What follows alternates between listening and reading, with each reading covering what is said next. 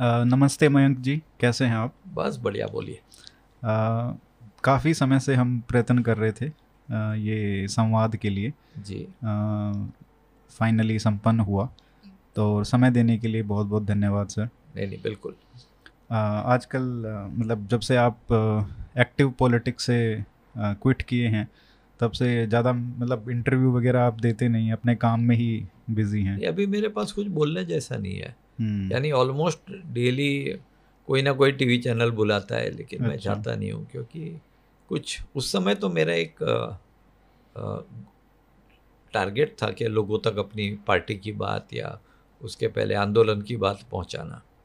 अभी मैं अपने विचार कि इधर कुछ रेप हो गया तो क्या हुआ, उसने कहीं बिल्डिंग जला दी तो क्या हुआ, इसमें मैं कोई एक्सपर्ट हूँ नहीं। फालतू में जाके बात करना ये मेरा स्टाइल नहीं है। मैं कोई, जब तक कोई पर्पस ना हो तो ऐसे ही टीवी पे जाना या इंटरव्यू देना कोई मतलब नहीं है। आ, अभी ये दो हज़ार अठारह में आपकी ये पुस्तक आई थी, अप एंड डाउन, चार साल हो गए हैं, तो मैं इसमें से कुछ मैं हाईलाइट कर रहा था जब पढ़ रहा था। काफ़ी इंटरेस्टिंग रीडिंग है, और इसमें लग रहा था कि एक एनिमल फॉर्म करके बुक है, आ, जो कटाक्ष है लीडर्स पे, कैसे वो बदल जाते हैं। जैसे मैं आपको कहूँ ना, ये इंडिपेंडेंस स्ट्रगल जो था ना, उसके ऊपर हज़ारों पुस्तक लिखी गई, लेकिन ये बड़ा इम्पोर्टेंट एक स्लाइस ऑफ हिस्ट्री था जो इंडिया अगेंस्ट करप्शन और आम आदमी पार्टी, जिसके साथ मैं एकदम अपर लेवल के ऊपर जुड़ा हुआ था। तो मुझे लगा कि इसको क्रॉनिकल करना बहुत आवश्यक है कि क्या हुआ, जिससे लोग समझ सके आगे क्या हुआ, कैसे होना है। और इतिहास ऐसा है कि रिपीट होते रहेगा, तो उससे क्या सीखने मिलेगा, क्या उसका हुआ था। ये डिटेल में ऑनेस्टली लिखना, ऑब्जेक्टिवली लिखना, विदाउट एनी बायस, ये मुझे लगा एक मेरा कर्तव्य है। और आप... दूसरा ये भी था कि लाखों करोड़ों लोगों ने उस समय इस मूवमेंट के अंदर, इस पार्टी के अंदर अपने होप्स और एस्पिरेशन इन्वेस्ट किए थे, तो उनको एक डिग्निटी ऑफ नॉलेज तो देनी चाहिए ना कि एक्चुअली क्या हुआ, कहाँ जाते जाते कहाँ चले गए, ये क्यों हुआ, कैसे हुआ, वाटर। यानी मुझे बहुत, जो लोगों ने ये बुक पढ़ने के बाद, छोटे यंगस्टर्स हैं जिन्होंने अपना लाइफ का कुछ इसके ऊपर, मूवमेंट के ऊपर या पार्टी के ऊपर कुर्बान किया था, तो वो रोते हैं, बोलते हैं कि चलो एटलीस्ट आपने बताया तो सही कि एक्चुअली क्या हुआ था, नहीं तो हम तो भटक गए थे कि ऐसे अचानक क्या हो गया। तो ये दो मेन कारण थे। तीसरा तो पर्सनल कारण ये भी था कि मेरे अंदर भी पूरी चीज़ भरी हुई थी, उसको बाहर निकालनी थी, तो ये कारण से मैंने ये पुस्तक लिखी।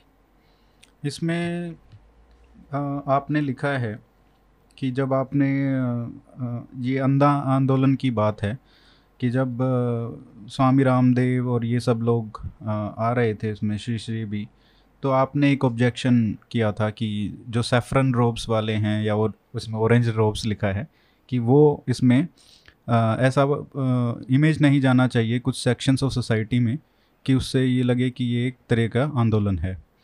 तो अरविंद केजरीवाल ने ये कहा था, और आपने ये लिखा है, as I later learn this was typical Arvind styles of functioning, use someone for the short short term and start working on his neck on his exit parallelly, कि उनके साथ उनका बेनिफिट लो और जब वो यूज़ में ना हो तो उनको निकाल दो। तो उन्होंने कहा था कि we we can see how best to deal with the saffron brigade later, मतलब अभी हम उनको यूज़ करते हैं लेकिन बाद में देखेंगे इनका क्या करना है। देखिए, एक मैं ये मानता हूँ, मुझे बहुत रिस्पेक्ट है सैफरन पहनने वालों के लिए इस देश के अंदर। ये जो रियल कल्चर है, रियल आत्मा है, वो तो संतों की है, लेकिन हम लोग जो पॉलिटिकल मूवमेंट कर रहे थे उसमें मुझे लगा कि एक पॉलिटिकल बात होनी चाहिए, रिलीजियस बात नहीं होनी चाहिए। हमारे कॉन्स्टिट्यूशन ने भी ये कहा है कि रिलीजन और पॉलिटिक्स को सेपरेट रखना चाहिए। तो मैंने कहा कि वो इम्प्रेशन नहीं आए कि देश के कुछ ऐसे लोग हो जिनको ये फील हो कि ये हमारा मूवमेंट नहीं है, ये कोई हिंदू वाला मूवमेंट है, जबकि वो सोचा नहीं था, ऐसा प्लान भी नहीं किया था। तो इसलिए मैंने कहा, लेकिन वो अरविंद का एक व्यू है कि ये पॉपुलर लोग हैं, अभी तो इनके सपोर्टर्स को ले लो, बाद में इनको कहीं ना कहीं साइड लाइन। ये एक अरविंद का एक वर्किंग का थॉट प्रोसेस है कि जब तक अपने मूवमेंट अपने लिए जब बेनिफिट होता है तब उनको वो जो कहते हैं ना यूज एंड थ्रो, तो मास्टर है यूज एंड थ्रो में।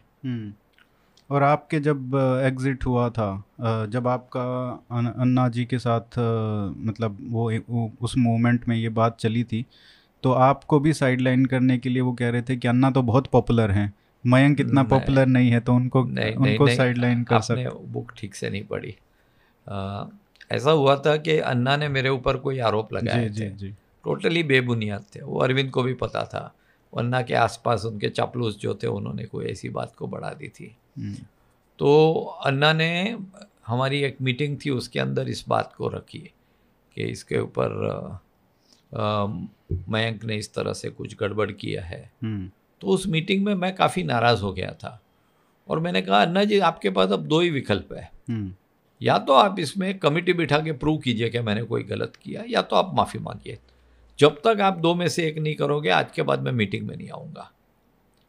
तो उसके बाद ये हुआ कि अरविंद के पास मैं गया और मैंने उसको अरविंद को ये कहा कि देखिए ऐसा है, आज देश को मेरे से ज़्यादा अन्ना की ज़रूरत है, अन्ना बहुत पॉपुलर है, अगर तुम्हें इसमें चूज़ करना है अन्ना और मयंक में, तो मैं मैं तो छोटा आदमी हूँ, मेरे पास मैं निकलूँ तो पचास आदमी या दस आदमी भी नहीं निकले, अन्ना जी बहुत बड़ा इफेक्ट कर सकते हैं, तो बिल्कुल आप चूज़ कीजिए अन्ना को, मुझे चूज़ नहीं करिए, क्योंकि मुद्दा ये देश का है, ये अन्ना का मयंक गांधी का मुद्दा नहीं है, ये देश के लिए क्या बेटर है वो कीजिए।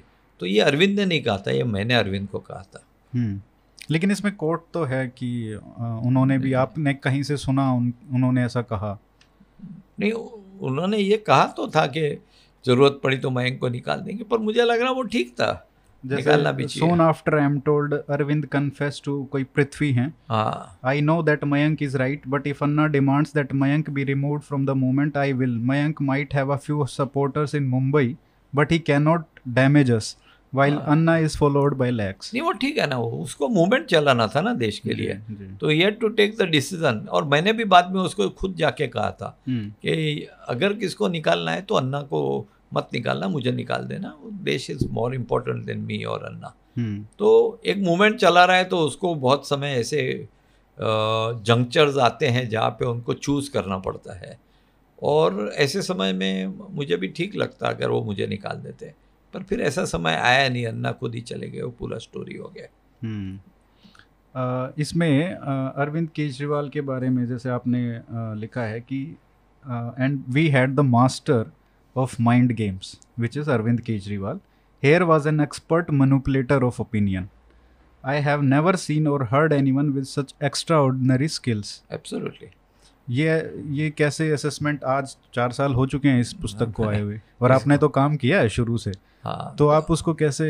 नहीं मुझे लगता है कि उसका जो एक स्किल था मैनिपुलेट करके पब्लिक का ओपिनियन लेना, उसको तो उसने और फाइन ट्यून किया है। अभी तो सिर्फ दिल्ली नहीं पंजाब भी जीत गए और और कहीं भी चले जाएंगे। हाँ। तो मास्टर है मैनिपुलेटर, जैसे मैं कहता हूँ ना, वो मिसाइल होती है ना, वो हीट सीकिंग मिसाइल होती है ना। हाँ। वो जहाँ हीट होती है वहाँ जाके मिसाइल लगती है, तो ये वोट की सीकिंग मिसाइल है। अच्छा। जहाँ वोट मिलेगा वो उसमें उसको फिर हनुमान चालीसा करना है तो वो करेगा, मुसलमान की टोपी पहननी है तो वो करेगा, तो उसको वोट चाहिए वहाँ पे वो सब करेगा। और खालिस्तान से उनको पैसे भी मिले थे उस समय, मैंने सुना था, I have no direct evidence. ये कुमार विश्वास ने, हाँ कुमार ने कहा, मेरे पास कोई डायरेक्ट एविडेंस नहीं है, लेकिन हम देख रहे हैं कि आज कुमार बोल रहा है कि आप थोड़ा तो खालिस्तान के विरुद्ध बोलो, लेकिन अरविंद बोलेगा नहीं, पता नहीं उनका क्या रिलेशनशिप है। तो जहाँ पे उसको नोट मिले जो वोट ला सके, या तो वोट मिले तो वो उसके पीछे लग जाएगा, मास्टर है मैनिपुलेटर में, इसके जैसा कोई आदमी मैंने तो नहीं देखा ना सुना। अच्छा। एक्स्ट्राऑर्डिनरी स्किल्स है उसके पास। कुछ जैसे वो आ, योगेंद्र उसके साथ बात करता है। हाँ। वैसा सुन रहा है लेकिन उसका माइंड कैलकुलेट कर रहा है। अच्छा। ये वो योगेंद्र मेरे को कितने वोट ला सकता है, वो खुद को कितने वोट मिले, दो पाँच हज़ार वोट मिले थे, अब ये मुझे सिखा रहा है मैं सिक्सटी सेवन सीट जीता हूँ। तो कोई भी उसके सामने आता है ना तो उसका वो मैं बोलना नहीं चाहिए, लेकिन वो बनिया स्टाइल का कैलकुलेशन चालू हो जाता है, यह आदमी कितना वैल्यू दे सकता है, रुपया दे सकता है, वोट दे सकता है, कुछ नहीं दे सकता है तो क्यों उसकी बात सुनूँ। मीनिंग उसका एक ट्रांजैक्शनल ट्रांजैक्शनल है, पूर्ण ट्रांजैक्शनल है. अच्छा, ये उनका माइंड है, वो राइट है रॉन्ग है मैं जज नहीं कर रहा हूँ, but I am just observing. क्या ये पहले भी था? पहले से पहले से पहले से तो अन्ना आंदोलन समय से ही. हाँ बिल्कुल, ऐसा नहीं है कि बाद में बदला है. नहीं नहीं, अन्ना को भी उसने उसी तरह यूज किया. अच्छा, तो हाँ. क्या वो उस जैसे उन्होंने आपने जब प्रपोजल लिया था कि किसको आगे करना चाहिए, तो आपने सजेस्ट किया था कि अन्ना हजारे क्रेडिबल फेस हैं बिल्कुल आ, एंटी करप्शन. देखिए ना, वहाँ पे तो सबको ऐसा लग रहा था अन्ना सब कुछ रन कर रहा है, लेकिन from day one it was Arvind show all the way. Anna खाली बास थे. अन्ना को अभी भी बुला के उस समय भी पूछते ना कि क्या प्रोविजन दे जनलोकपाल के, तो उनको थोड़ी पता होता. उन्होंने स्वराज को इतना बड़ा फिलोसफी बना दिया, स्वराज की एक पुस्तक लिख दी, लेकिन जैसे पार्टी बनी वैसे उसने स्वराज निकाल दिया वहाँ से. हाँ. फिर जनलोकपाल के ऊपर उन्होंने ये पूरा किया. हाँ. अभी उनकी सरकार है, कहाँ कौन सा लोकपाल, कुछ भी नहीं है. इंटरनल लोकपाल भी खत्म, कुछ नहीं कुछ नहीं. So all of these were only tools to gain support, to gain power. तो इसके साथ it was a very cold blooded thinking. मैं अभी इसको यूज़ करूं, अभी राइट है, फिर ज़रूरत नहीं होगी, उसको अबेंडन कर दूंगा. बाद में तो लोकपाल ही मेरा दिमाग खाएगा रोज़ सुबह शाम. उसके बाद वो स्वराज में एक एक कार्यकर्ता आके मेरा दिमाग खाएगा. हाँ. वो अभी उसकी ज़रूरत है हवा बनाने के लिए, फिर उसको निकाल देवे. तो it was a completely use and throw. तो आपको पहले जैसे पता था कि भाई ये ऐसा व्यक्ति मुझे ये लग रहा था. हाँ, लेकिन फिर भी यूज एंड थ्रो जो कर रहा है ना, वो देश के भले के लिए कर रहा है. पहले ये लग रहा था. हाँ, और ये लगा मुझे बहुत समय तक. और मुझे लगा ठीक है ना, एक ऑपरे प्रोजेक्ट चला रहे हो, एक ऑर्गेनाइजेशन चला रहे हो, मूवमेंट चला रहे हो, तो भाई थोड़ा तो किसका तो किसका यूज करते ही है ना. तो उसमें अगर देश का भला हो रहा है तो क्या बुरा है. अगर करप्ट करप्ट सरकार को निकाल रहे हैं लोग, करप्शन के विरुद्ध पूर्ण देश को खड़ा कर रहे हैं, तो उसमें जो सामने आए उसको यूज करके वो चीज, वो तो प्यादे हैं ना सब. फाइनली वो गोल क्या है, देश को बेहतर करना. उसके बाद जब मैंने देखा कि वो जब फेज खत्म हो गया और ये देखा कि सत्ता लेने के लिए लोगों को यूज एंड थ्रो करना शुरू कर दिया, नेचर सा ना, नेचर तो जा नहीं सकता है. तब मुझे लगा कि अब मैं इस जगह पे राइट जगह पे नहीं हूँ, मुझे इससे यहाँ से विड्रॉ होना चाहिए. कुछ और एग्जाम्पल जो आप साइट कर सकते हैं जिसमें आप सबसे बड़ा मास्टर मैनिपुलेटर ऑफ ओपिनियन का, वो सबसे बड़ा वो ये कह रहे थे, वो ये कह डायलॉग मैंने तीन चार बार बुक में भी लिखा है कि मुझे एक भी दिमाग वाला आदमी नहीं चाहिए, मुझे ऐसे आदमी चाहिए जो मैं बोलूँ वो करे और भारत माता की जय करते रहे. सो so, कोई भी आए उसको यूज़ करो और बाकी काम तो वही करेगा जो मैं बोलूँ, ऐसे ही काम करने वाले चाहिए. तो बिल्कुल भी जो भी खुद का पावर हो, खुद का दिमाग हो, खुद का तो एक अलग विचार हो, ऐसे लोगों ये no no what do I say, no patience for people who had a differing view point. और ये दिखता भी है, जैसे आपने इतनी सारी मीटिंग्स का जो जिक्र किया है इसमें, कि किस तरीके से वो मीटिंग्स हेल्ड होती थी आ, उस समय आम आदमी पार्टी में, हाईएस्ट डिसीजन मेकिंग बॉडी जो है पार्टी की, उसमें किस तरीके से लोगों को, मतलब उन्होंने पहले से ही एजेंडा सेट किया होता था और उस हिसाब से सारी मीटिंग चलती थी. कोई भी अगर अपोज करता था, वो मीटिंग का कोई वैल्यू नहीं था, वो मीटिंग पहले ही डिसाइड हो चुकी होती है. उनकी एक लॉयल टीम थी जो वो जो बोले वो उसको एग्जीक्यूट करते थे. मीनिंग हम उसको हिस्टोरिकली बहुत सारे एग्जाम्पल्स दे सकते हैं. तो लेकिन पहले से प्लान था किसको दबाना, किसको करना. योगेन बोले तो तुमको जोर से चिल्लाना, उसके ऊपर मारने को दौड़ जाना, जो शांति भूषण को सब मारने गए थे.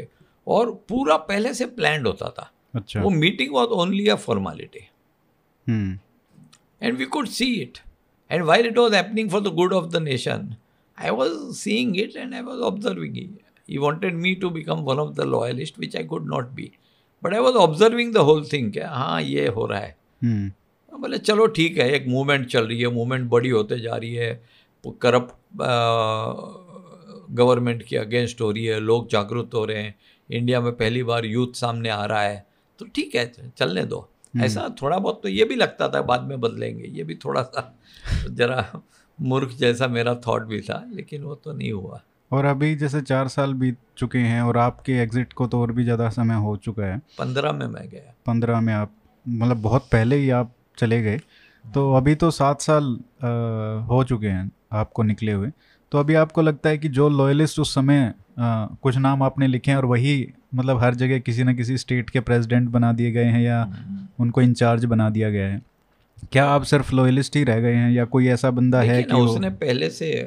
ये मैंने एक जगह लिखा भी है कि जब योगेंद्र और प्रशांत को निकालना था तब उन्होंने ये, उनके जो साथ वाले थे, उन्होंने ये कहा कि इस तरह से पिछवाड़े पे लात मरनी चाहिए।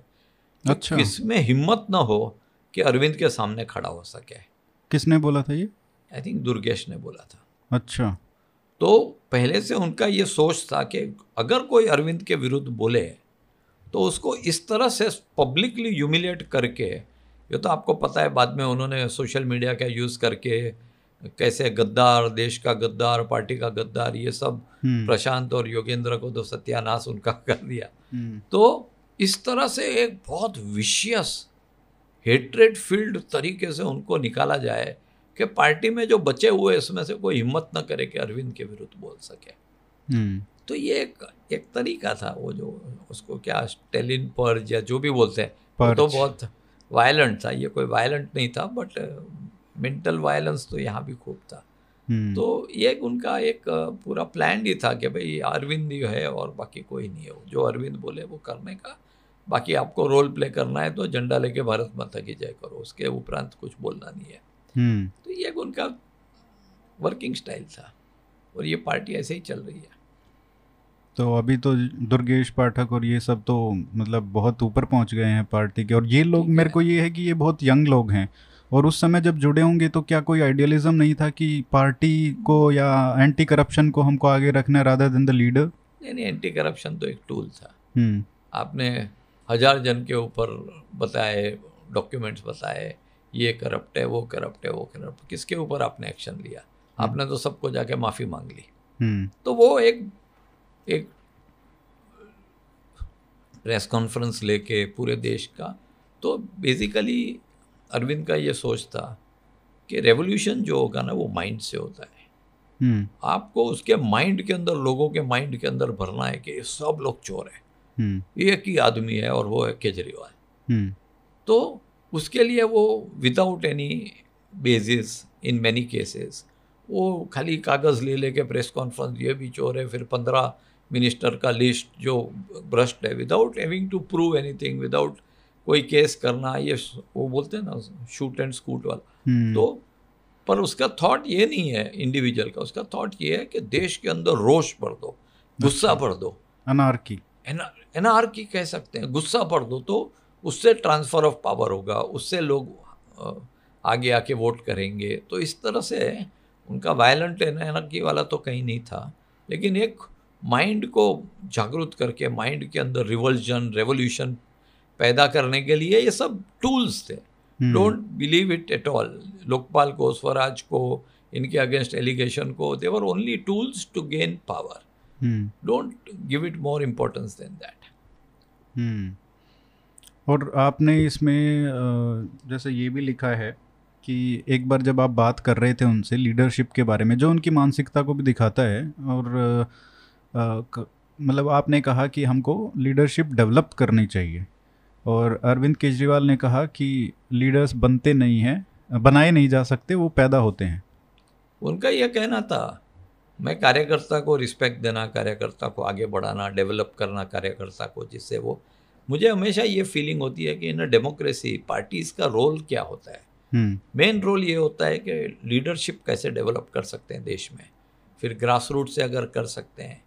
लेकिन अरविंद कहता है वो कार्यकर्ता भी, उसके लिए तो यूथ एंड थ्रोथ है। Hmm. बोले एक जाएगा दस आएंगे, क्या फ़र्क पड़ता है, अपने को तो ऐसे कार्यकर्ता चाहिए जो, जो हम बुलावे तब मोर्चे में आवे, हम बुलाए तब चिल्ला चिल्ली करे, हम बुलाए तब करे।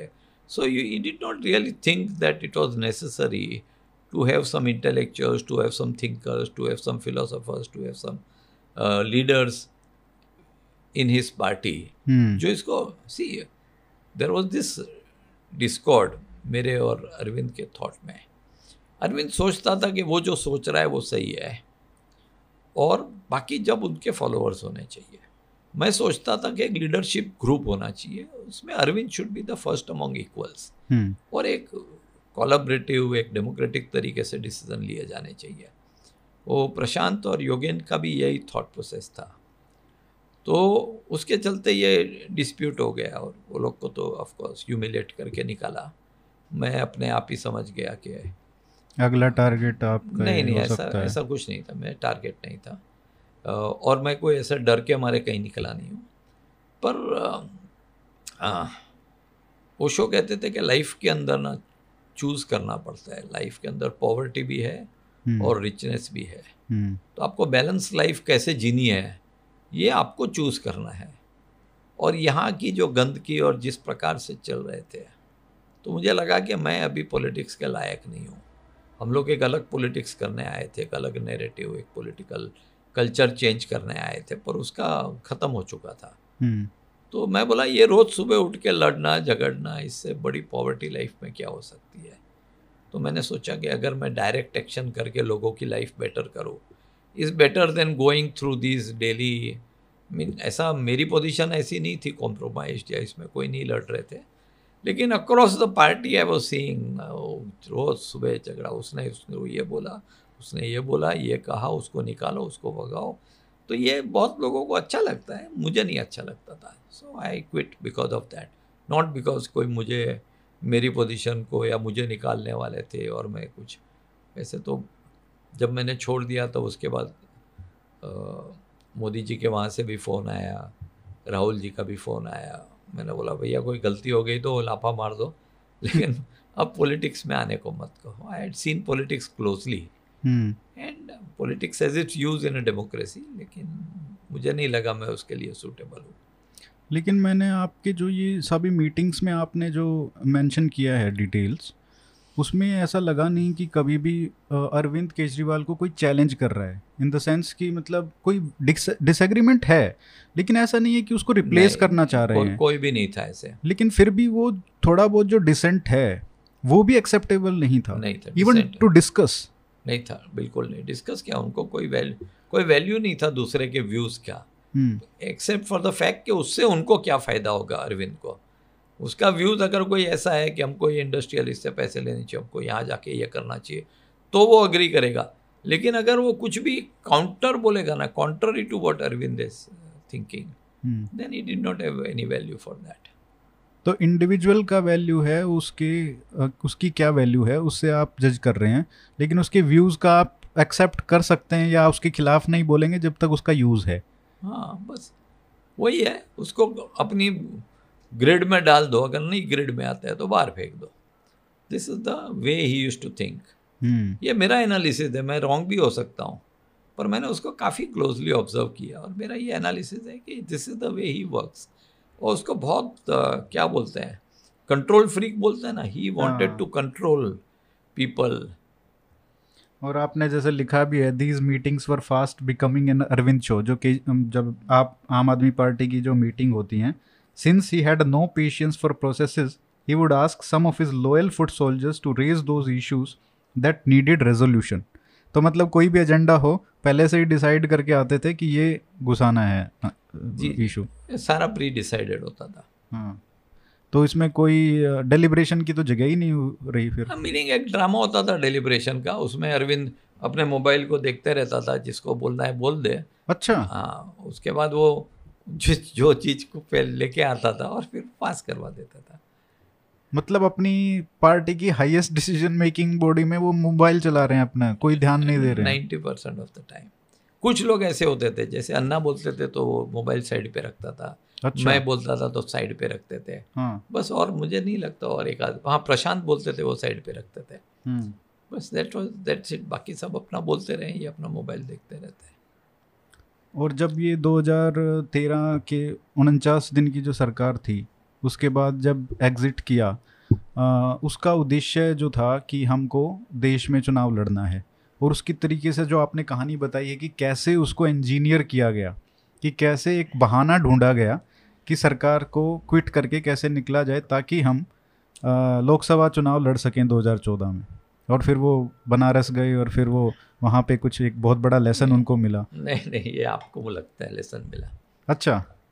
ये बिल्कुल, देखिए ऐसा है, थर्टी वन परसेंट वोट मिले थे मोदी जी को, और उनहत्तर परसेंट थे जो मोदी जी को वोट नहीं दिए। उनको ये लग रहा था कि ये उनहत्तर परसेंट मैं कैसे अपनी तरफ ले लूँ, लार्ज पोर्शन ऑफ दैट। हारने के बाद दो हज़ार चौदह में एक बार एक बार मैं ओवरऑल आपको थॉट बोलता हूँ। ठीक, तो अभी जिसने नहीं वोट दिया मोदी जी के विरुद्ध, तो वो तो मोदी जी के विरुद्ध थे ना, तो they would have voted for somebody जो मोदी जी को सबसे बड़ा फाइट दे सकते हैं। So he wanted to project himself as that person जो मोदी को डेयरिंग से फाइट दे सकते हैं, जिससे मुस्लिम वोट्स, एंटी मोदी वोट्स जितने भी हैं वो सब उनको मिले। तो नोइंग परफेक्टली वेल कि वो वाराणसी हारने ही वाला है बुरी तरह, फिर भी वो वहाँ पे गए to show to the world कि मोदी को अगर कोई टेक ऑन कर सकता है तो मैं कर सकता हूँ, भले हार भी जाऊँ लेकिन एंटी मोदी वोट्स जो हैं वो मेरे तरफ आ जाए, उसकी कोशिश है। कांग्रेस की तरफ जाते हैं जनरली, तो वो कोशिश कर रहे हैं कि कांग्रेस के बजाय मेरे तरफ जाए, and yes successful in many places. वो जो उनहत्तर परसेंट तो उसका था, उस समय तो उनका ये प्लानिंग था कि अगर मैं दो या तीन स्टेट जीत जाऊँ ना, और उस समय पंजाब शायद जीतने वाले थे दो हज़ार सत्रह में, सत्रह बहुत बड़ी गलतियाँ की उसके चलते नहीं जीते, पर वो सोचा मैं दो या तीन स्टेट जीत जाऊँ ना तो एक महागठबंधन बना देंगे देश भर में और उसका मैं हेड बन जाऊँ, और दो हज़ार उन्नीस की चुनाव में मैं और मोदी प्रेसिडेंशियल स्टाइल इलेक्शन लड़े। तो ये पूरा थॉट प्रोसेस था। हाँ, तो लंबा सोच रहे थे वो। हाँ लंबा, वो तो उनका एम्बिशन तो नेशनल ही है ना। तो वो पंजाब वो हार गए ना, और फिर गोवा में बुरी तरह पिट गए ना, उसके चलते उनका जो वो सोच था ना वो सोच सक्सेस नहीं हुआ। और उसके बाद फिर जब दो हज़ार पंद्रह में भी आ, समझ में आ गया कि मोदी सातों सीट जीत गए हैं दिल्ली में, तो दो हज़ार पंद्रह में भी और दो हज़ार बीस में भी एक साइलेंट कैंपेन चलाया जाता है जहाँ पे ये बोला जाता है कि Kejriwal for CM, Modi for PM. बिल्कुल बिल्कुल, एक बार एक जन ने तो ऐड भी कर रन कर दिया था, फिर पता चला फिर तुरंत उसको विड्रॉ किया पार्टी के अंदर से। पार्टी के अंदर से तो पार्टी के अंदर क्लियर कट था कि भाई, क्योंकि वहाँ पे आरएसएस बीजेपी सपोर्टर्स बहुत थे, और जिस प्रकार से किरण बेदी को ऊपर से थोपा था तो पार्टी के लोग, आरएसएस के लोग काफ़ी नाराज थे। तो इनको लगा कि मैं एडवांटेज ले लूँ और ये कहूँ कि देखो नए फेस को ट्राई करो, नई पार्टी को भी ट्राई करो। तो मोदी फॉर पीएम, क्योंकि वो एंटी मोदी करते वहाँ पे, तो बहुत सारे बीजेपी वोट्स नहीं मिलते इनको, तो इन्होंने बड़ा सुबह अच्छा यूटर्न लिया, यूटर्न लिया उस समय कर लिए, तो जीत भी गए बहुत अच्छी तरह से। हाँ, एक मुझे भी याद है मैं कैंपेन करता था, कुछ आरएसएस के बड़े बड़े लोग मिलते थे तो यही बोलते थे, हाँ, मोदी जैसा तो कोई नहीं है, बहुत अच्छे पीएम है, लेकिन सीएम के लिए हम अरविंद को ही ट्राई करेंगे जब तक वो मोदी के अगेंस्ट ना बोले। तो उस समय तो मोदी के अगेंस्ट उसने बहुत नहीं बोला, बोलना बंद ही कर बंद ही कर दिया। फिर अचानक उन्होंने शुरू किया कि मोदी कावर्ड है, साइकोपैथ है, फिर ये वो करके एक वो अपने वोटर बेस था ना मुस्लिम एंटी मोदी वोट, उनको अपील कर रहा था कि मैं ही हूँ वो डेयरिंग वाला आदमी जो मोदी को कुछ भी बोल सकता है और मोदी के विरुद्ध हो सकता है, क्योंकि वो वो वाले वोट जो है ना वो इन ब्लॉक वोट होते हैं, एक साथ में लोग करते हैं, तो देखते हैं कि कौन ऐसा है जो मोदी के को टक्कर दे सकता है, उसको वोट पूरे चले जाए एक साथ में। So he wanted to demonstrate that. और ये लगभग जब सर्जिकल स्ट्राइक हुआ था उस समय इन्होंने शुरू कर दिया था, एक दो साल के बाद दिल्ली में पहले ही उन्होंने वो कावड़ साइकोपैथ और मोदी मुझे मार डालना चाहता है। So so you are showing your status is so high कि मोदी मुझे मार देना चाहता है। हाँ, तो इस तरह से he was trying to pit manufacture the political importance. हाँ, pit himself against the supreme, ऐसा कि मैं भी उस लेवल का हो गया। ये एक बहुत सोचा समझा आदमी है। ऐसा आप लोगों को लगता है कि वो कुछ ऐसे ही गलती से बोल देता है ना, तो ऐसा अरविंद नहीं है।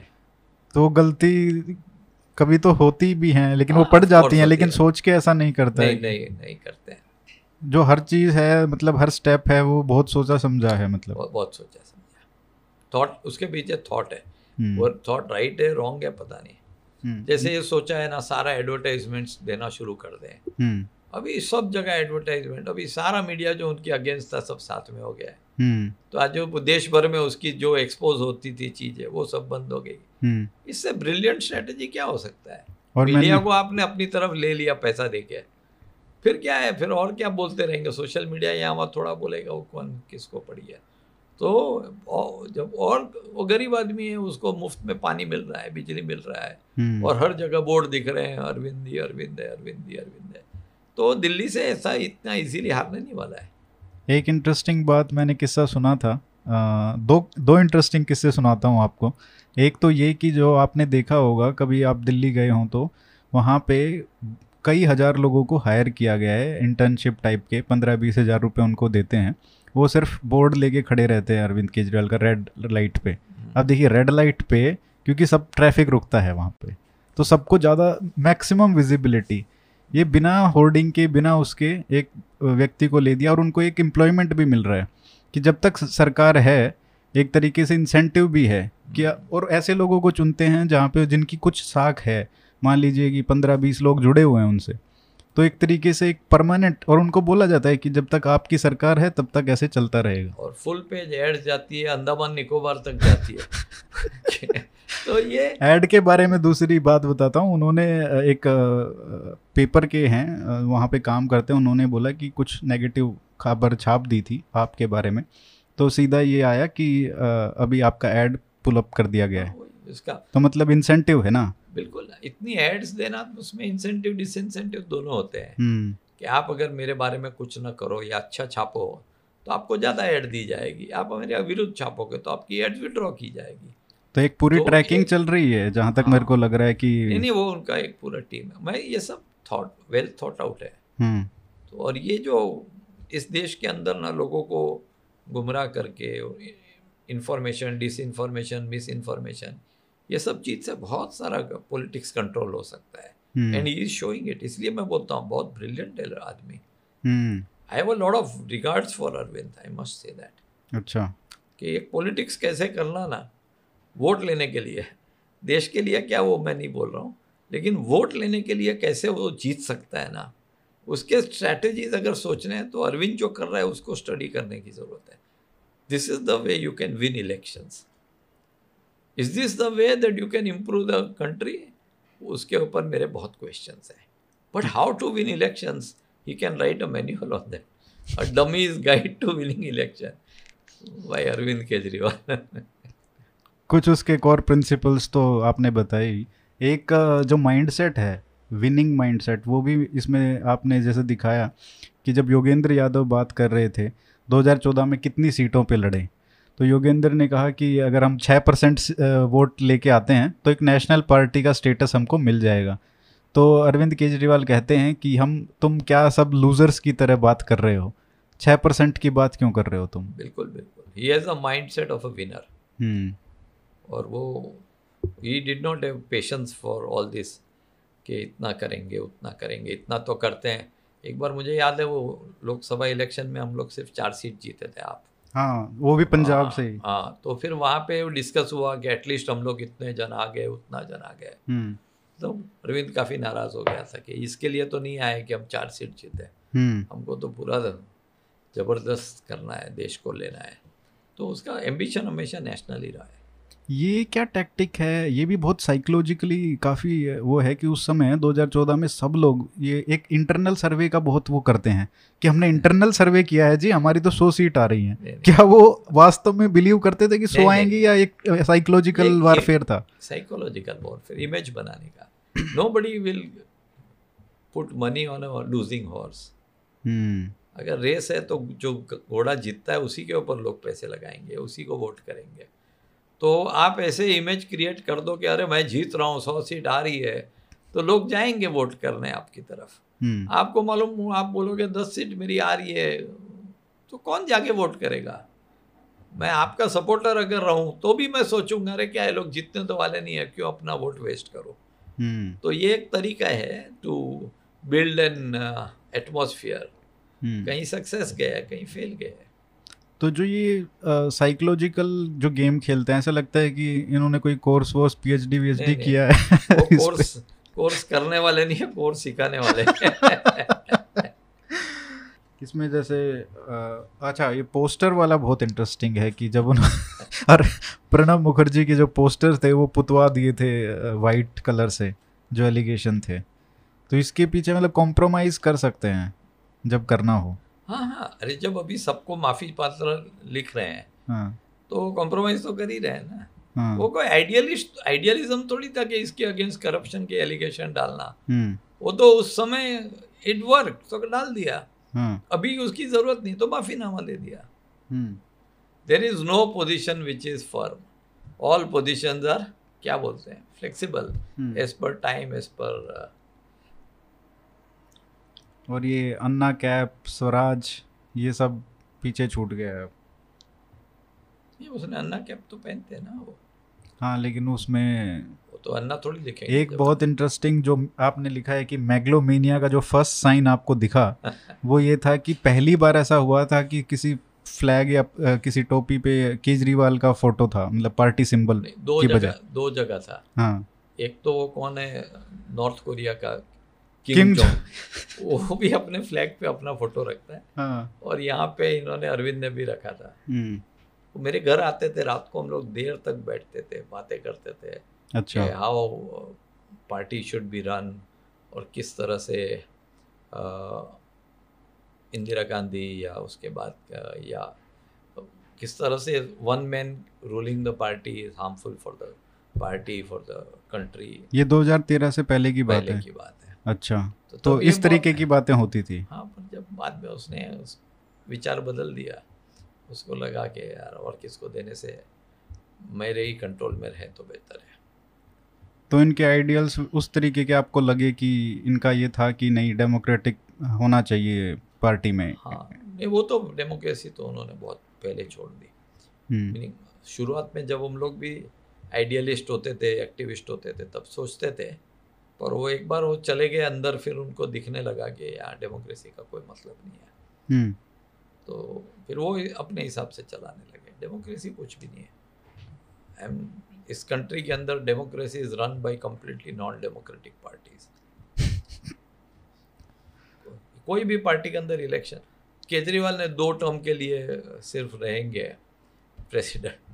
अभी वो कॉन्स्टिट्यूशन चेंज कर दिया वरना वो जैसे पुतिन ने किया ना कि प्राइम मिनिस्टर चले गए तो प्रेसिडेंट बन गए.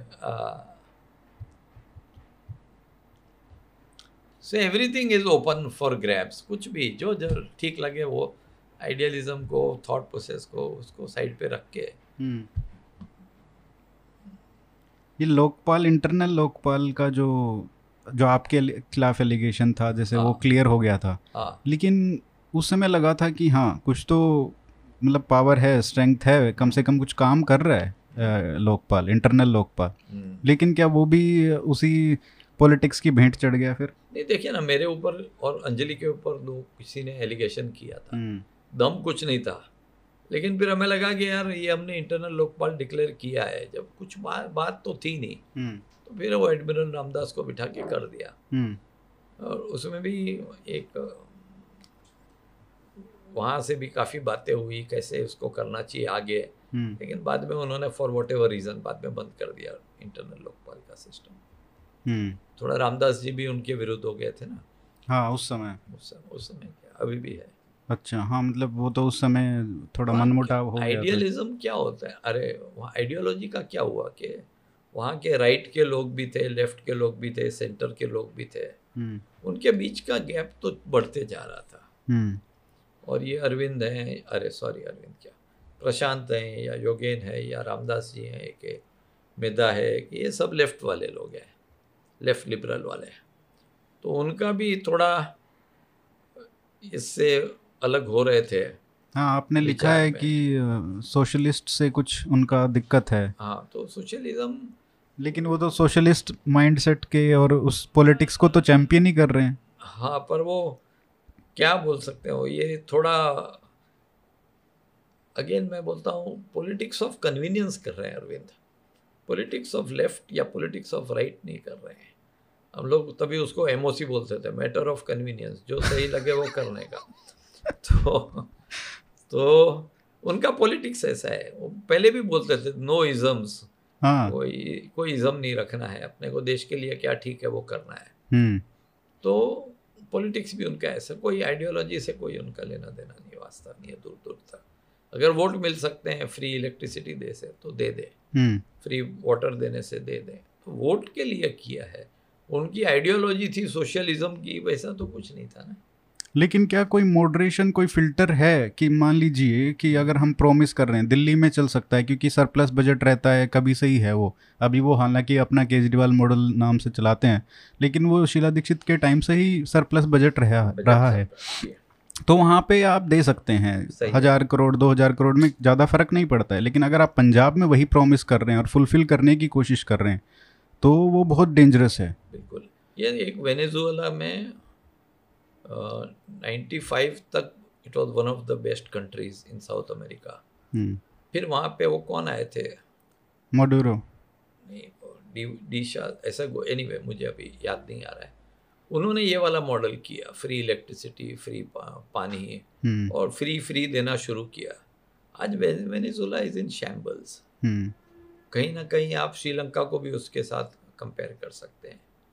तो आप बोल रहे हो बात सही है कि दिल्ली के अंदर तो चल सकता है और चलाना भी चाहिए, अगर पास पैसे है तो गरीबों को क्यों नहीं हेल्प करनी चाहिए। लेकिन फिर इस मॉडल को यूपी में भी दिखाएं, गुजरात में भी दिखाएं, पंजाब में भी दिखाएं, तो जो नहीं जीतने वाले हो और आप दिखा के थोड़ा बहुत वोट्स बढ़ा दो तो वो चल सकता है। पंजाब में तो आप जीत गए ना और आपने ऐसे ऐसे प्रोमिस किए हैं, तो it is going to be very difficult.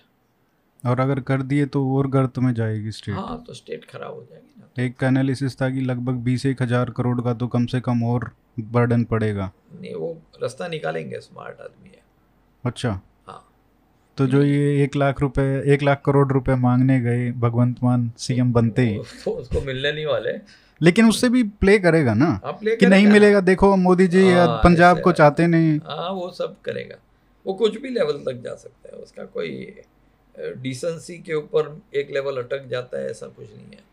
He can go to any extreme that he can. आपने कल देखा जो विजुअल्स आए कि भगवंत मान साइड में लटके हुए हैं गाड़ी में और वो, वो तो बीच में, वो तो बाहर वालों के लिए चीफ मिनिस्टर भगवंत मान है ना। अच्छा, जो समझते हैं वो तो समझते ही है ना, वहाँ से ही as a control is a control freak. आपको क्या लगता है भगवंत मान को वो कुछ भी करने देंगे क्या without getting approval from him?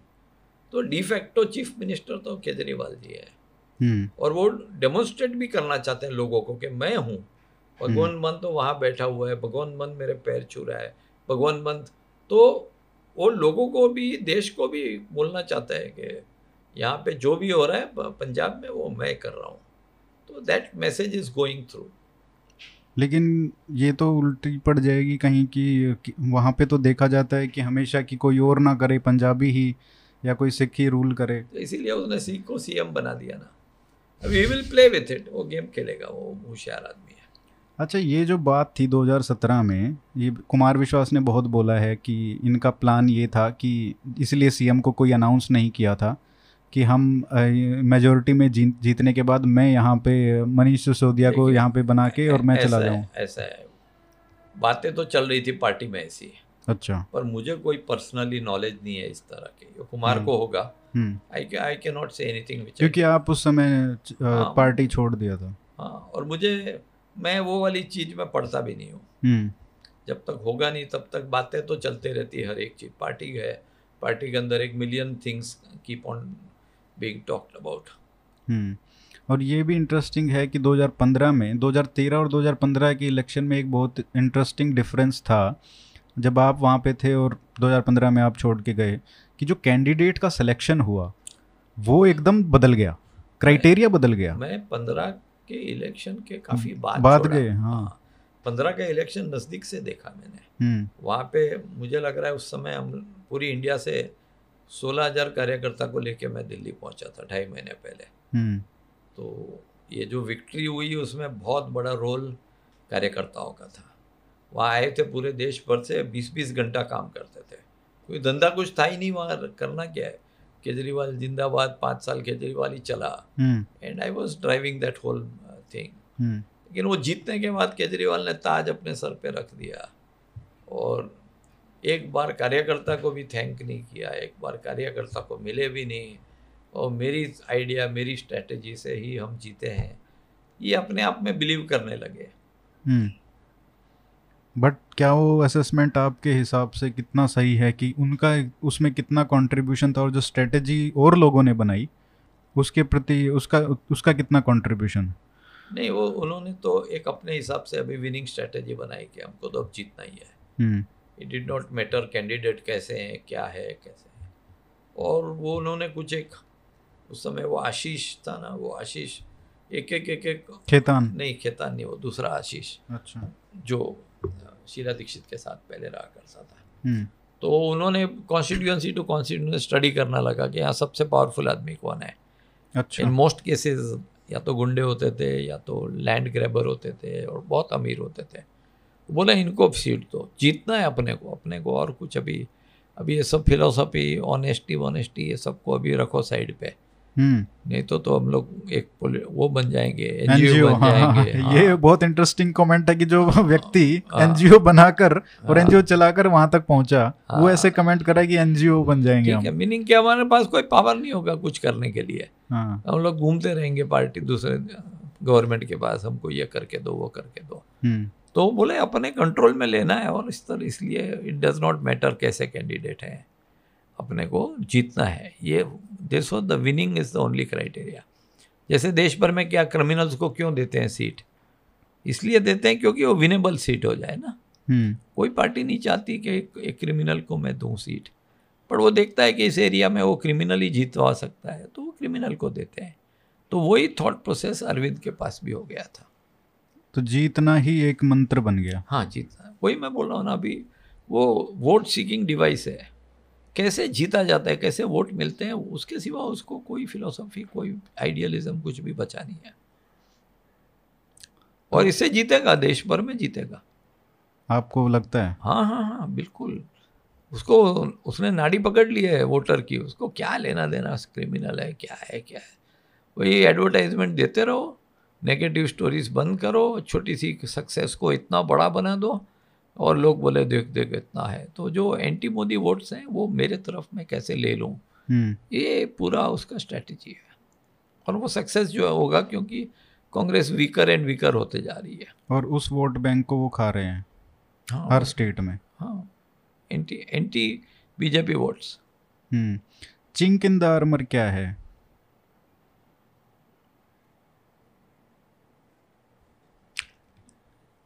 कंदार पर मुझे दिखता नहीं है, मुझे ये लग रहा है कि over the next few decades आप विल बिकम स्ट्रॉन्गर इवेंचुअली। हाँ, it will become the main opposition. But जैसे भाजपा को संघ परिवार का मतलब एक बैकबोन है। ए, एक मुझे लगता है चिंक इन द आर्मर आप कह रहे हो, तो अभी मैं सोच के बता रहा हूँ कि he has no second rank.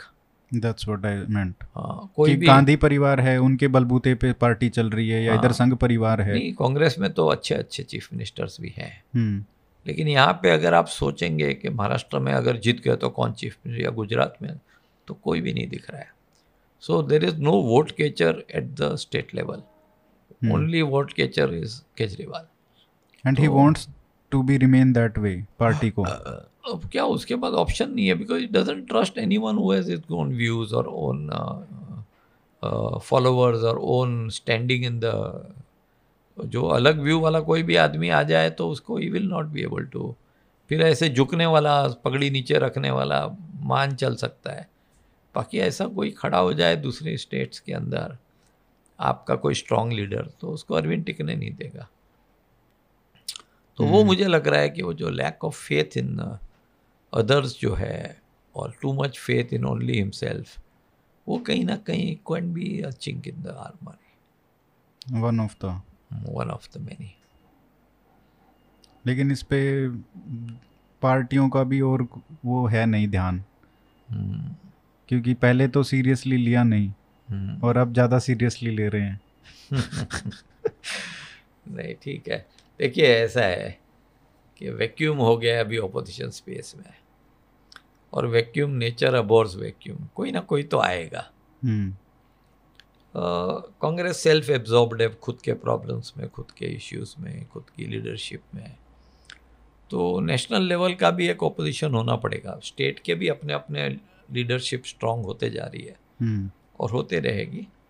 तो ऑपोजिशन की स्पेस काफ़ी खाली है। Hmm. और इफ़ uh, आप decides to do it in a proper manner, थोड़ा लॉन्ग टर्म सोचे तो they will have to have more leaders besides Arvind Kejriwal.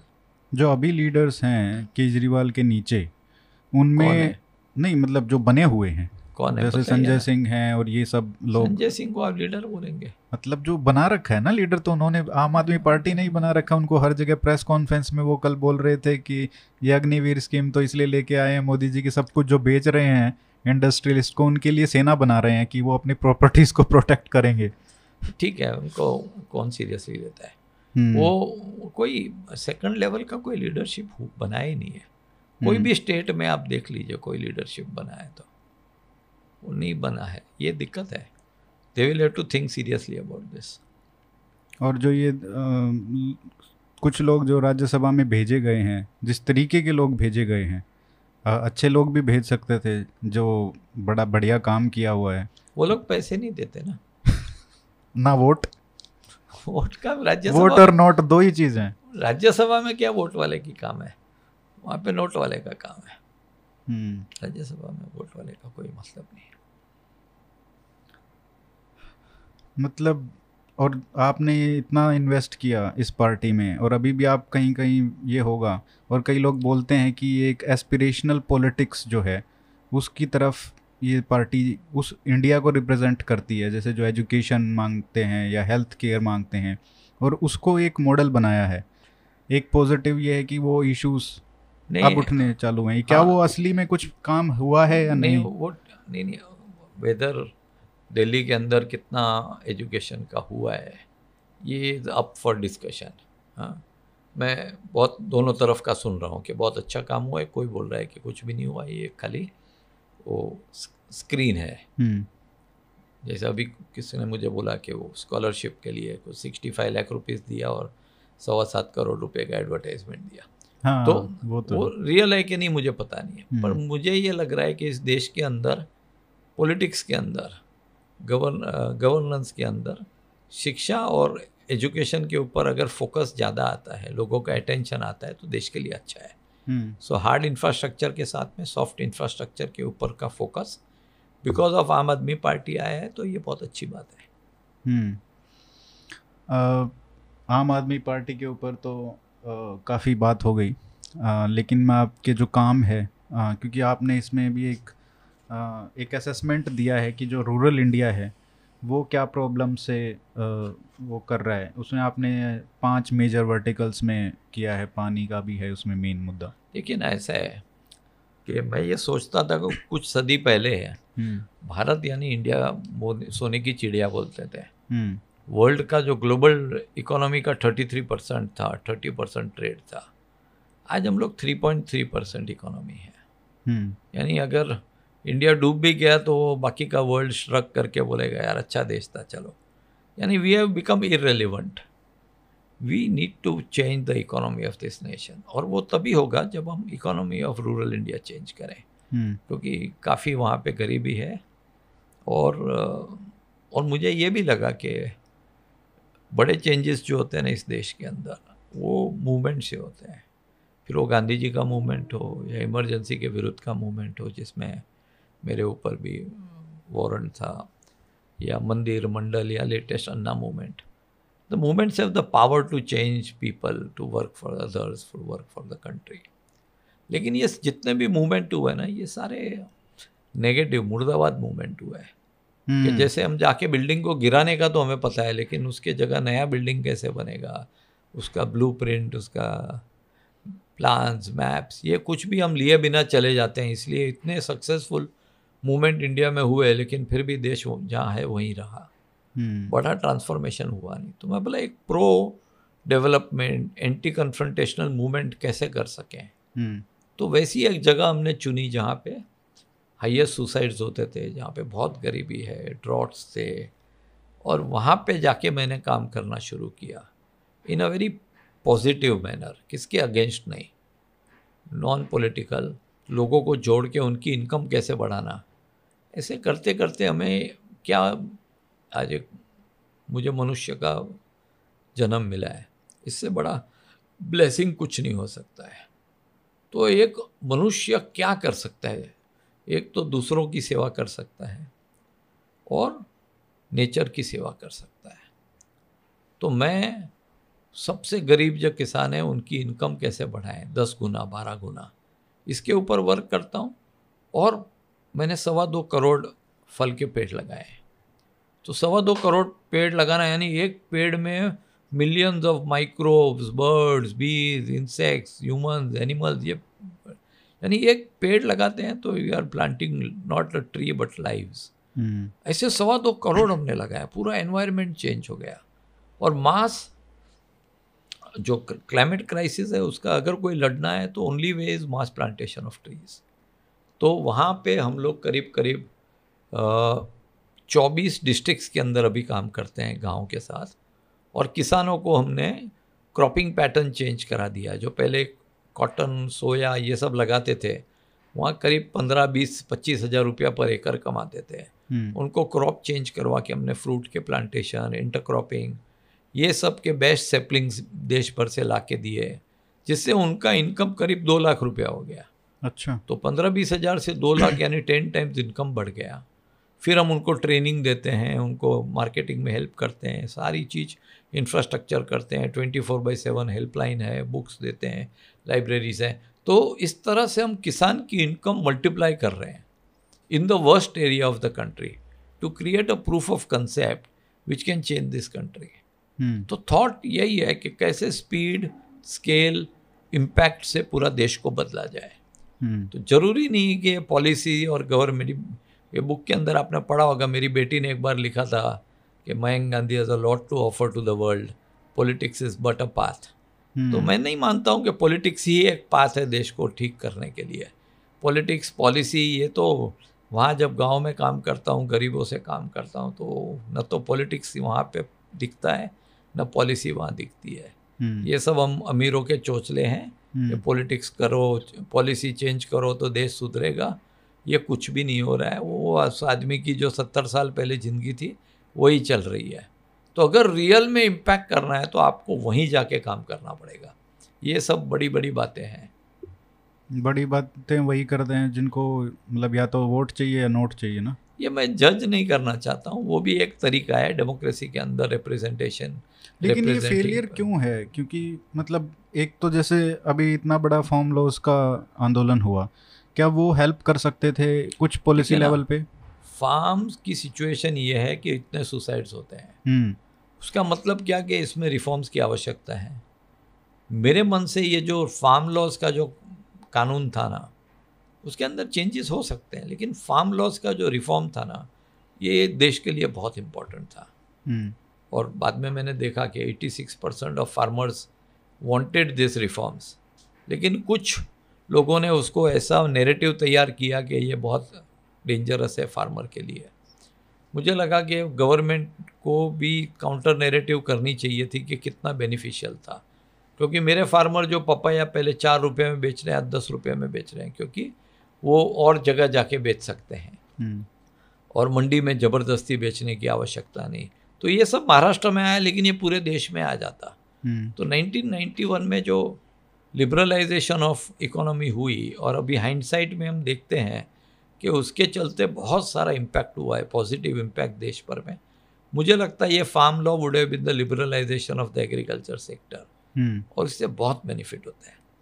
और things could have been discuss जहाँ पे ऐसा लगता है कि नहीं ये इम्प्रूव करने से, and government at I think at all times was ready to discuss. लेकिन ये जो एजिटेटर्स ने जो स्टैंड लिया कि माई वे और द हाईवे, या तो पूरा उड़ा दो नहीं तो हम प्रोटेस्ट करेंगे, ये कहीं ना कहीं गवर्नमेंट ने झुक के has done a disservice to this nation. बिल्कुल, क्योंकि अब ये हो गया है कि अगले बीस साल तक या तीस साल तक कोई हाथ भी नहीं लगाएगा इसको। नहीं, ये गवर्नमेंट बहुत जगह पे झुकी है। hmm. और कभी पूरा, और पार्लियामेंट ने पास किया, कोर्ट्स ने करने के बाद झुकना, और तभी पंजाब इलेक्शन आ रहा था, और थोड़ी बहुत सारे उनके कैंसर क्या, लेकिन देश को बड़ा नुकसान हुआ by this action of the government. अभी मान लीजिए, अब मैं पॉलिसी की बात इसलिए भी करता हूँ क्योंकि किसी को कोई सुन ले गलती से तो उस तक ये बात पहुँच जाए। क्या किसानों को सिर्फ एनजीओ, क्या आप जैसे प्रयास हैं वो सफल कितना कर सकते हैं? अगर सरकार कोई पॉलिसी लेके आए मान लीजिए स्टेट लेवल पे ही कर ले, सेंटर की तो बात ही नहीं करते हैं, स्टेट लेवल पे किसानों के हित के लिए क्या किया जा सकता है जो आपको लगता है कि यार इसको तो अपोज नहीं कर सकते कोई? ऐसा नहीं है, पॉलिसीज़ किसान के हित में नहीं है, ये मैं एग्री नहीं करूँगा। बहुत सारी पॉलिसीज़ हैं जो बहुत बढ़िया है, लेकिन वो लास्ट तक पहुँचती नहीं है ना, उसका जो delivery mechanism is completely rotten. State capacity, state capacity, central जो भी बोलो, और उसके बीच में इतना लीकेज ऑफ फंड्स हो रहा है, उसमें फेवरेटिज्म हो रहा है, उसके लोग आके कर रहे हैं, तो जो गरीब आदमी है, जो किसान है, उधर तक कुछ पहुंचता ही नहीं है। इट इज़ अ कंप्लीट, तो जनधन में एक पहली बार कुछ ऐसा हुआ कि सीधा उसके पास पैसे पहुंच जाते हैं, पहले तो क्या एक रुपये में से दस पैसा पहुंचता था, तो वो तो एक एग्जाम्पल है, लेकिन बाकी स्कीम्स का बेनिफिट जो है ना, अभी भी मैं बोल रहा हूँ वो दस टका ही पहुँच रहा है। Hmm. जो पैसे का हो रहा है अभी स्कीम्स का हो रहा है, जो वहाँ का सरपंच है, वहाँ का पावरफुल आदमी है, वो ले लेता है, बाकी जो नॉर्मल आदमी है उसको कोई मतलब ही नहीं है, उसको देश से कोई मतलब नहीं, गवर्नमेंट अपना चलती है, अपना कर रहे हैं। और जो पानी की इतनी बड़ी समस्या है महाराष्ट्र में, जो ड्रॉट प्रोन एरियाज हैं, इनमें क्या सिर्फ मिसमैनेजमेंट है वाटर का, या वास्तव में कोई दिक्कत है, या सिर्फ जैसे शुगर केन है, वाटर इंटेंसिव क्रॉप है, उन उन पे ज़्यादा हैवी इंसेंटिव ऐसा है कि उनको ज़्यादा लोग ग्रो करना चाहते हैं, तो उससे बहुत दिक्कत है। मल्टीपल प्रॉब्लम में से एक प्रॉब्लम शुगर केन वाला है, पर हम लोग सब कुछ शुगर केन के ऊपर ही डाल देते हैं, वैसा नहीं है, बहुत सारे इश्यूज हैं। मैं कह रहा हूँ वैसे आप बहुत सारी पॉलिसीज़ हैं, पानी की पॉलिसी, लास्ट में देवेंद्र फडणवीस ने जलयुक्त शिवार करके एक पॉलिसी, बहुत सुंदर पॉलिसी थी, लेकिन वो इम्प्लीमेंटेशन के अंदर वहीं पे फेलियर, वहीं पे लीकेज, वहीं पे करप्शन, वहीं पे फेवरेटिज्म, वहीं पे, सो दिस होल, आप पॉलिसी कितनी भी सुंदर बनाई है। इसलिए उस दिन मैं बात कर रहा था और एक ग्रुप से सारे यंग लड़के थे जो पॉलिसी के ऊपर वर्क कर रहे हैं, बोला आपको सपने में ऐसा लगता है मैंने पॉलिसी चेंज कर दी तो देश बदल जाएगा, क्योंकि नीचे तक कुछ जाता ही नहीं। आप अपनी इस दुनिया में खुश रहिए कि आपने कुछ किया, लेकिन जहाँ जो रियल पीपल है उधर तक कुछ पहुँचता ही नहीं है। लेकिन ये जो इतने लोग सरकार में काम करते हैं, इनको कोई तो बताता होगा कि भाई वहाँ तक नहीं पहुँच रहा है, इसको कुछ करो। क्या बताने की ज़रूरत है, उसको सब पता है, फिर भी क्यों नहीं करते? अगर वोट भी मिलेंगे, अच्छा काम होगा तो फिर भी क्यों नहीं करते? उनके उनके पास वोट के दलाल है ना। आज एक गांव का सरपंच है, वो बोलता है मैं यहाँ के हज़ार वोट ला के देता हूँ, ये स्कीम मैं ले लूँगा, मेरे बेनिफिट के लिए लूँगा, तो हज़ार जन के साथ करेगा कि एक बीच का दलाल के साथ करेगा? मैं भी सिंप्लीफाई कर रहा हूँ, लेकिन मैं बोल रहा हूँ कि स्कीम्स जो है वो नीचे तक जाए और वहाँ से वोट में कन्वर्ट हो।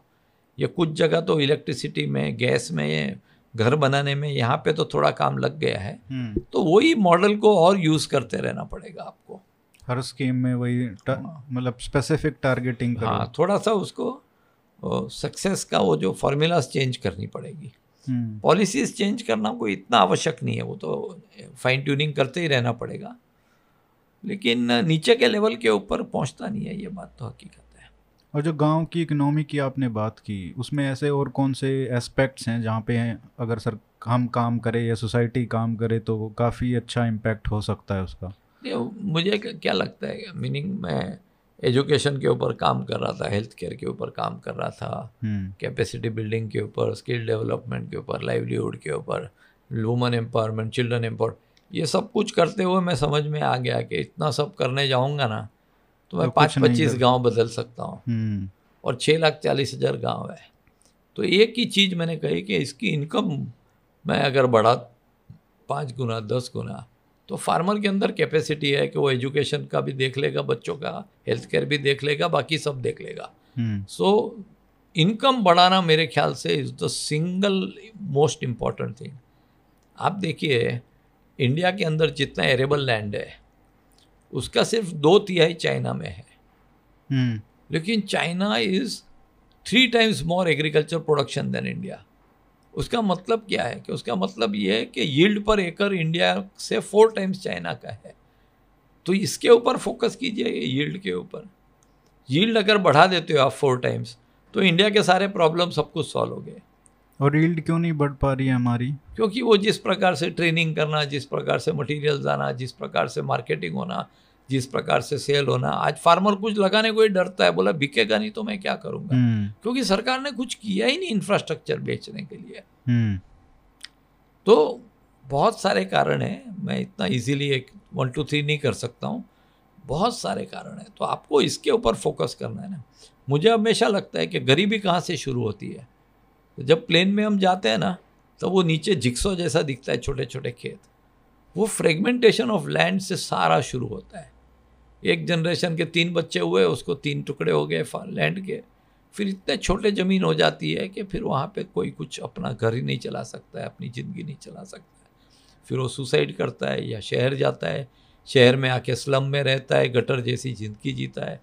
तो रूरल पॉवर्टी, अर्बन पॉवर्टी, ये दोनों का स्टार्टिंग उद्भव स्थान तो वही है, फ्रेगमेंटेशन ऑफ लैंड। इसका तो एक... आप यील्ड बढ़ाओगे ना तो you can manage it to some extent. इसका एक सॉल्यूशन जो फार्म लॉज में था वो ये था कि कॉन्ट्रैक्ट फार्मिंग, वो सब कुछ अच्छा सोचा हुआ था, वो सब डेड हो गया अभी। तो पॉलिसी लेवल पे ज़्यादा होप है नहीं, मुझे नहीं है। मुझे लगता है पॉलिसी पे भी वर्क तो करते ही है, लेकिन रियल वर्क करना है तो आपको लोगों के साथ जाना पड़ेगा। तो क्या मयंक गांधी दूसरे राज्यों में भी काम शुरू करेंगे महाराष्ट्र से बाहर? मैं महाराष्ट्र में कर रहा हूँ, मध्य प्रदेश में कर रहा हूँ और गुजरात में कर रहा हूँ, शायद अभी तेलंगाना में और आसाम में शुरू करूँगा। अच्छा, तो मैं कोशिश करूँगा, पूरा देश अपना ही है ना। हरियाणा में भी आइए सर। हाँ, वहाँ पे अगर दिक्कत है और वहाँ पे कोई कुछ एरिया में एक टीम है, है हाँ। जो ये पूरा चीज करती है, तो मैं उनके साथ भी आ सकता हूँ। इसमें आपको टेक्नोलॉजी का कितना बहुत यूज़ करते हैं बहुत यूज़ करते हैं अभी क्या है कि एग्रीकल्चर सेक्टर के अंदर टेक्नोलॉजी बहुत आ रही है हाँ। और वो वंचित था बहुत सालों से, तो अभी टेक्नोलॉजी को कैसे मैरी कर सकते हैं। ट्रेडिशनल फार्मिंग के अंदर भी बहुत वैल्यू है, उसको भी नकार नहीं सकते, पर उसको मैरी करना पड़ेगा। ऑर्गेनिक so, फार्मिंग वाला जो जैसे श्रीलंका में काफ़ी ये हुआ था कि सब पे ही वो कर दिया था, क्या वो फैक्टर दिमाग में रहता है? बिल्कुल रहता है। कोई भी चीज़ का ना हाफ नॉलेज के साथ करते हैं ना तो बहुत दिक्कत होती है। अभी बहुत सारे सॉल्यूशन आ रहे हैं, natural farming, permaculture, no till, diversity करना पड़ेगा, तो एक बैलेंस लाना पड़ेगा। जैसे अभी मेरे को बीमारी हो गई थी लास्ट ईयर, तो दो दो वीक में आईसीयू में था कोविड के समय। अच्छा। और उसके बाद मेरा बाईपास हुआ, तो मैं तो आयुर्वेदिक बंदा हूँ, नाड़ी खुद की देखता हूँ, तो मैं बिलीव करता था आयुर्वेदा के सिवा कोई सॉल्यूशन नहीं है। लेकिन ये दोनों बीमारी के समय मैंने मॉडर्न मेडिसिन को देखा और कितना उसमें टेक्नोलॉजिकल वो हो गया है, किससे आगे बढ़ गया है। और शायद अगर मॉडर्न मेडिसिन नहीं होती तो लाखों करोड़ों लोग कोरोना के समय मरे होते हैं। तो कहीं ना कहीं दोनों का बैलेंस होना जरूरी है। पाँच हज़ार साल राम के समय में जो सॉइल था वही सॉइल अभी भी यूज़ करेंगे, ये सोच भी कितनी सही है। और पूरा केमिकल करके जो पंजाब का हालत कर दिया वो भी सही है। तो somewhere you will have to find balance, a balance. और इसलिए हम लोग भी अभी सोच रहे हैं कि एक सेमिनार करें जहाँ पे सारे डिफरेंट डिफरेंट थॉट प्रोसेस के लोगों को, क्योंकि soil is a very important aspect of existence. तो उसको कैसे किया जाए, उसके लिए खाली गवर्नमेंट और साइंटिस्ट को ऊपर नहीं छोड़ना चाहिए और सिविल सोसाइटी को भी इसमें इन्वॉल्व होना चाहिए। अभी सेव सॉइल कोई मूवमेंट चल रहा है। हाँ, वो कर रहे हैं, बहुत बढ़िया काम कर रहे हैं, एटलीस्ट वो अवेयरनेस ला रहे हैं सॉइल के ऊपर। तो बहुत लोगों को करना पड़ेगा। एग्रीटेक में मतलब एक ये है ना कि एक इंसेंटिव भी हो गया है। अब एग्रीटेक स्टार्टअप्स बहुत आपको आपने देखे होंगे कि बहुत शुरू हो रहे हैं, उनको पैसा भी अच्छा मिल रहा है वीसी से, तो वहाँ पे भी एक होप है। हाँ, नहीं ठीक है ना, उनके पास भी एक नॉलेज है, टेक्नोलॉजी है और इन्वेस्टमेंट आ रही है सबसे हाँ, बड़ी। नहीं अच्छा है। अभी हमने एक पार्टनरशिप किया था नीति आयोग के साथ में, एग्रीगेट डॉट इन करके, जिसमें हम लोग स्टार्टअप्स को हमारा जहाँ काम चल रहा है वहाँ पे इनवाइट कर रहे थे। तो करीब सौ स्टार्टअप से हमने सोचा, अभी सत्रह शॉर्टलिस्ट हुए हैं, तो उनको भी हम ले आएंगे, काम करेंगे फार्मरों के साथ। तो टेक्नोलॉजी के बिना तो कोई रास्ता नहीं है ना। मैं तो हमेशा मजाक में बोलता हूँ कि इंडिया अगेंस्ट करप्शन की जगह टेक्नोलॉजी अगेंस्ट करप्शन किया होता ना तो that is the only solution, और कोई सोल्यूशन नहीं है। आप ह्यूमन्स के ऊपर सोचो कि वो करप्शन बंद कर दे और पॉलिसी के उसको स्टॉप कर देगा, तो ये पॉसिबल नहीं दिखता है मुझे।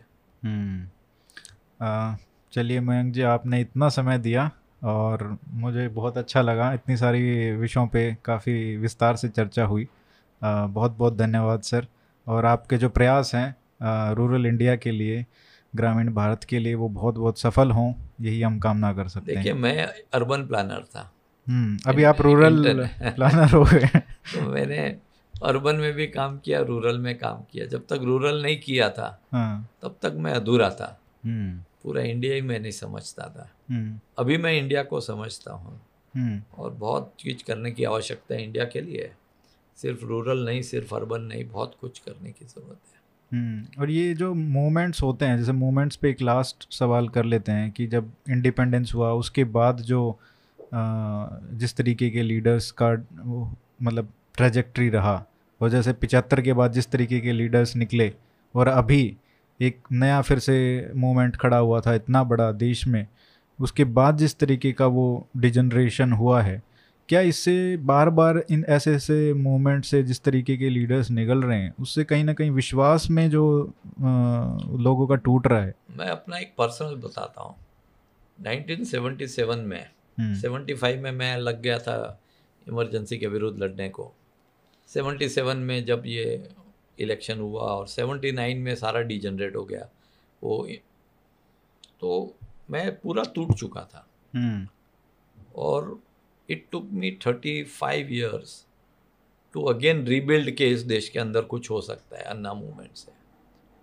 आज जो हुआ है जिस प्रकार से, मुझे लगता है कि एक मेजर डिससर्विस हुआ है यूथ को, कि जो इन्वॉल्व होना चाहते थे या इन्वॉल्व हुए थे देश की राजनीति में, वो वापस सिनिकल हो गया है। वापस उनको ऐसा लगने लगा है कि यहाँ पे अपना काम नहीं है। तो ये मुझे लग रहा है कि अब और पचास साल कोई ऐसा मूवमेंट होगा या फ्यूचर में इस देश में होगा, क्योंकि दो तीन ऐसे जो मेजर बिट्रेयल हुए हैं उससे मुझे नहीं लगता अब होगा। ऑन दिस पेसिमिस्टिक नोट ए मैं आपको कह रहा हूँ, ये पाँच हजार साल पुरानी संस्कृति है। hmm. ऐसे बहुत आएंगे और बहुत जाएंगे, देश को कुछ नहीं होने वाला है, देश तो आगे ही बढ़ते रहने वाला है। हाँ। तो ये आप मत सोचिए कोई पेसिमिज्म। अभी एक टेम्पररी इस मूवमेंट से जो ऑप्टिमिज्म हुआ था ना, उसको मुझे लगता है हम लोग फेल हुए। जो political culture, political atmosphere change करना था, वो नहीं करके हम लोग भी और एक पॉलिटिशियन बन गए।